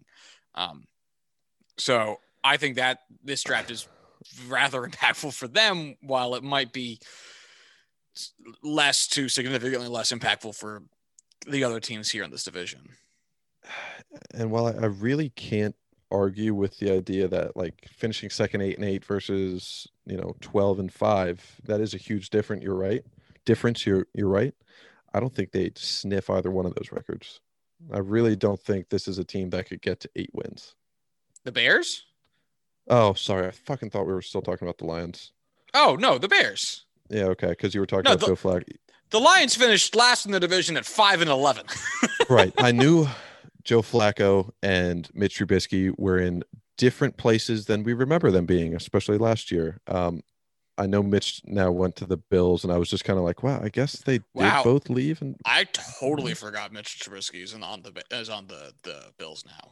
Yeah, but yes, you are correct. I think the Bears are very much in that range and very likely to. I think you're you're kind of on point with the ceiling and floor that they have there at this point. Um, so yeah, no, uh, I'm gonna just concede uh, because I was clearly way off base. All right, well then we'll call that that for um, the the North. We still have the South and the West to get to eventually. Um, do you want to talk a, a, prominent baseball story? do you want to save that shit for another time? Uh, I think we should mention it and kind of prepare for kind of the next time this happens and be ready so next week. about it. Like tomorrow, yeah. Yeah. So there uh, there was another no hitter last night in the MLB, and we're recording this on Saturday. We usually record these things on Sunday. So if something happens today um, that's interesting, we're not going to mention it because it hasn't happened yet. But it's uh, Mother's Day, and we love our mothers. Yeah, we're taking the day off to spend time with our mothers. Mom, so, you listen to a podcast once every six months Make you, sure it's this you are, you are very unhappy with the way I, I say some things, and I get it. I say many things bad. I also say some dirty things. It's life. You listen to anything. I love you. You're my ma. What a sweetheart, ladies and gentlemen. Wholesome content now, can from Corwin you please, Heller. Like remind me if I said anything truly horrible, so that if I do tell my mom to listen to this episode, not this one, I'm not disowned by the time she gets to this point. All right, you didn't say anything in this one. um, there's some things in the last one with M that were a little bit spotty, but not this one. You said cunt hair in the last one. Yeah. Hey yeah. Ma, are you okay with me saying cunt hair on on, on the podcast? Oh, cool. Thanks, Ma. Anyway, um, so last night Wade Miley threw a no hitter, which is a slightly less offensive version of saying um, Homer Bailey threw a no hitter. I don't feel as offended as the two the two times that happened. Which still blows my mind. Three, but yeah, it's it, like one of those like oh like Dallas Braden threw a no hitter and it's like all right if Dallas, Dallas Braden, Braden, threw a perfect game. Right, you're right, perfect game yeah. I should say. But like, yeah, okay, Dallas Braden was good, but like if he wasn't a broadcaster, I would have no fucking idea who he is. Seriously, if he wasn't like part of a, the starting nine podcast, I guess I would have yeah. absolutely no clue who he was. Um, I know he does the uh the A's broadcast as well. Oh, does he? I, did, yeah. I, I, didn't know that. Mm-hmm. Um, and that's the fourth no hitter in baseball this season, and we are one month and seven days into the season. It's May eighth. It's May eighth, and we've had four no hitters. There's and, been a lot of seasons without four no hitters. And two of those no hitters were almost perfect games. Yeah. I know a lot of no hitters are almost perfect games, but like the Joe Musgrove no hitter was a, a, not a perfect game by one hit batter, and the John Means no hitter was a, not a perfect game by a dropped strike three. And Carlos like, Rodon's was because he hit a batter, hit him on the I, foot in like the ninth yeah. inning. Yeah, you're right. right. I totally forgot about that too. Um, I didn't watch the Wade Miley one. I don't really care. Um, I saw it while I was driving, and I was like, I don't care enough to put that on. I, I'm not no. risking an accident to watch Wade Miley pitch. No, I'm not. it's like I, I got my I got shit. my first no hitter this year. I got my second no hitter this year. I don't. Eh, I'm okay.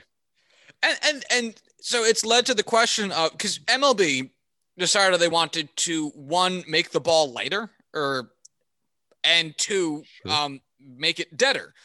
And apparently, what this has done is it has allotted, based on the broad trend in baseball, I, I am left to assume that it, somehow this has allowed pitchers to throw harder. Everyone's throwing harder, and it's it's one thing to say everyone's throwing with a higher spin rate because the math is working out that they are able to do this. They have unlocked some level of being able to change grips and use the seams in a different way, yada yada yada. Um, whereas with this, I mean, everyone's throwing harder, and that's mm-hmm. odd because that's not usually individual players don't usually throw harder than they have the past three seasons. Usually, what happens is you get new guys who come up who came up with a different training regimen that has built them to throw harder. Whereas Aroldis Chapman has thrown more pitches over 100 miles per hour this season than he did all of last season in fewer games. Half as many games. Yeah we're at that point. We're like right at the halfway point of last season. Right. Um, and you know, part of me, you know, wants to think, well, like, all right, they dead in the ball, you know, in such a way where, all right, less home runs, guys are, you know, training to hit the home runs, three true outcomes. You dead in the ball, they're falling short into outfielders' gloves. That's a hit. That's a run right off the board, and it's an out for you. You know, can of corn. But the fact that everyone is throwing harder and it's this just wide proven at this point, you know, increase along or, or sorry, uh yeah, across all of MLB. It's it's got to be something. You know, it's not like you said, it's not, you know, raised stitches causing increased spin rate. It it's hey, if it's a lighter ball with, you know, similar dynamics elsewhere, they're going to be able to throw it harder. That's just kind of the way it is and and don't get me wrong. I mean, no hitters are fun to watch. There's no doubt about it. They're really exciting.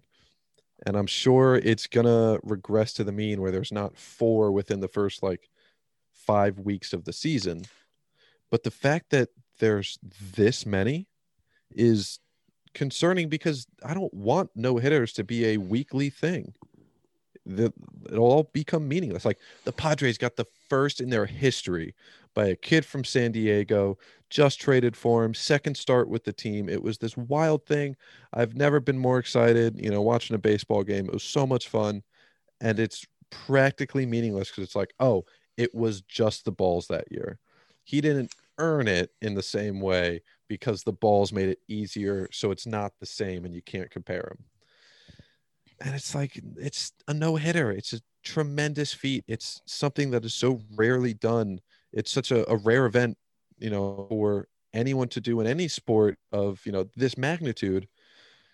I don't want to, you know, I don't want anyone to be able to hit 40 home runs. I don't want anyone to get 250 strikeouts. I don't want anyone to be able to pitch a no hitter. Right. Uh, and I I get that. And I don't see how this works to baseball's advantage, which is the part that is also mind-blowingly stupid because no hitters are great because in part because they're special, like you said. Mm-hmm. But if it's every game, as much as I I believe pitching is exciting, you believe pitches pitching is exciting, and pitching is an event. It's half the game. It's half of why people watch. And if these things end up happening with such frequency, and we're not getting hits, there needs to be a balance. There needs to be action on this side of the offense. Otherwise, you have a lot of people who are frustrated. It is a bad time being a Cleveland Indians fan right now because you got no hit twice in 30 fucking days. that sucks. That sucks. And yeah, is it part of the Cleveland front office's fault for how that team is constructed? Sure. Is it the hitting coach's fault because of the approach or it didn't give the information? Whatever. Who cares? Point being, if you say, "Hey, fans, watch these Cleveland teams," and they watch these this Cleveland team and they go, "Oh fuck, this sucks. We're not These getting hits," and that's happening on certain extents to all of baseball at the moment because of what they how much decided better to do. Cleveland would be if they still had Francisco Lindor. He's so good. Yeah. Sorry, that's a that's a tangent I should not have tracked. I, it's okay. It's okay. Uh, and I I don't know what this does for you because there's already been conversation about, I mean, in, in just the past three years about uh, making adjustments towards the pitching side of things to help even the playing field a bit because pitching has gotten so good that strikeouts are just through the roof, and you can blame some of that on people looking to remove the in and out swing from the game in favor of a more arced swing to try to get more lift on the ball, try to turn some line drives into home runs, what have you. Uh, another big part of it is because whiffs are up because movement has been improving dramatically, which is which is great. That's a good thing for the game in certain respects. The same way that home runs are good for the game in to, to a certain volume like like Corwin said, if everybody's hitting 40 home runs a game or home oh, 40 home runs a season, Imagine. that's also not good. Again, it's too lopsided. There needs to be some even-handedness, and it feels as though MLB just said, "Ah, fuck it." It feels as though they made an adjustment and had no backing for how that would work, and just decided to do it because it was something to do.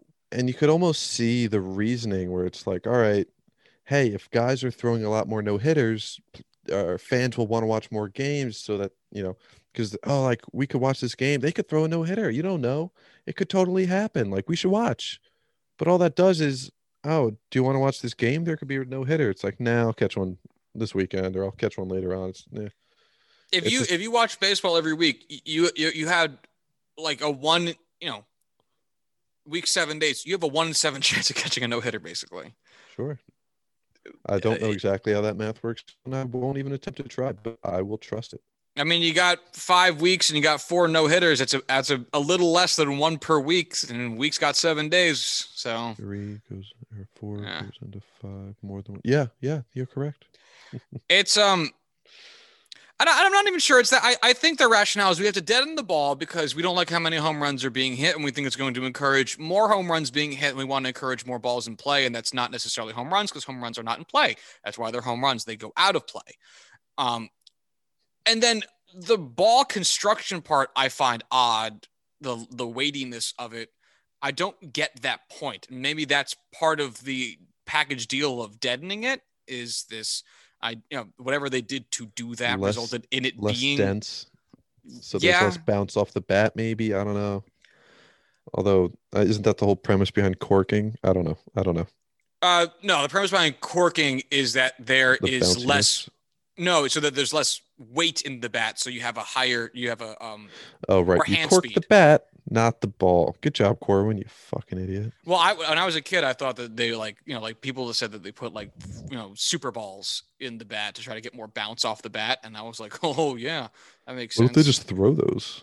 Um, I, I, I again, I get MLB's dilemma to a certain extent, which is like, you know, we want more balls in play. How do we do that? And the true answer to that is no one fucking knows.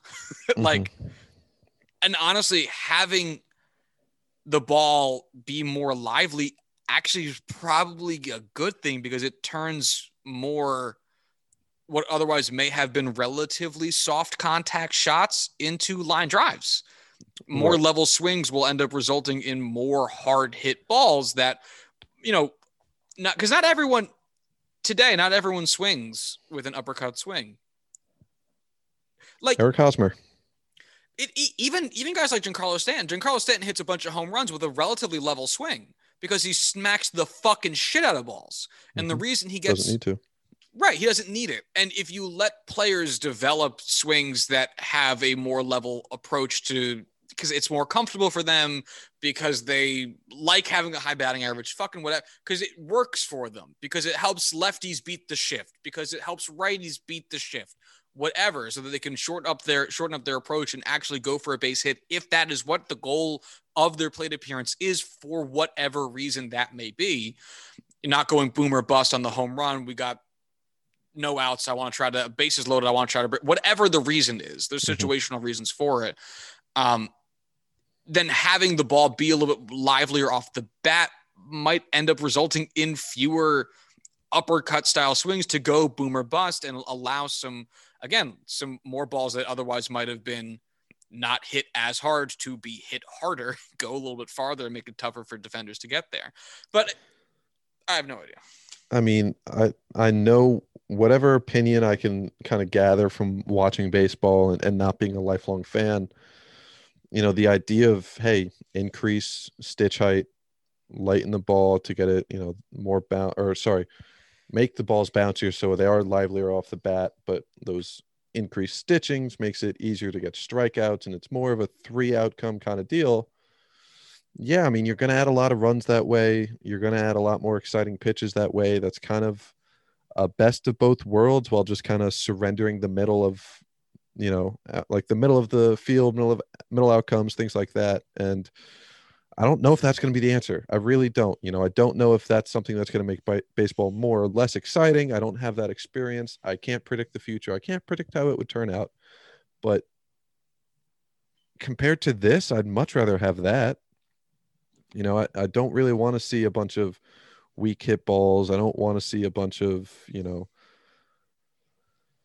a bunch of just I mean, there have been a, a, huge jump in strikeouts this year. It's like the highest ever, which is cool to see for, you know, when you watch good pitchers and, and you're seeing this with, you know, these no hitters, it's just, there's got to be a middle ground. And I don't know if anyone's going to be able to get a decisive answer, but we just got to, you know, at least they're trying and at least they're not sticking with one thing, trying to let it slide for three or four years and then ah, it didn't work and move on. They're, every year it's something new it's something different and i will give them that that they're trying all these different things just to see how it works because otherwise they won't know yeah I, I i do get that at the same time i wish they would keep in perspective that this is a game of failure and even if you put a slop pitcher in front of a great hitter the slop pitcher still kind of has the advantage because hitting is fucking hard Mm-hmm. I mean, a great hitter will miss the ball and not get on base seven out of 10 times. Like right. it's a game of failure. And if you're, go- I think you'd be very careful because the margins on how pitching changes affect pitching outcomes versus hitting outcomes are not the same. Mm-hmm. So, you know, Mike Trout is a dime a dozen. Juan Soto is a dime a dozen. These guys that can get on base like 40% of the time, that can always make contact, that are just all around historical level players. They don't really come around all that often. So that, like you said, you know, no matter who's up, they're going to be at a disadvantage. Yeah.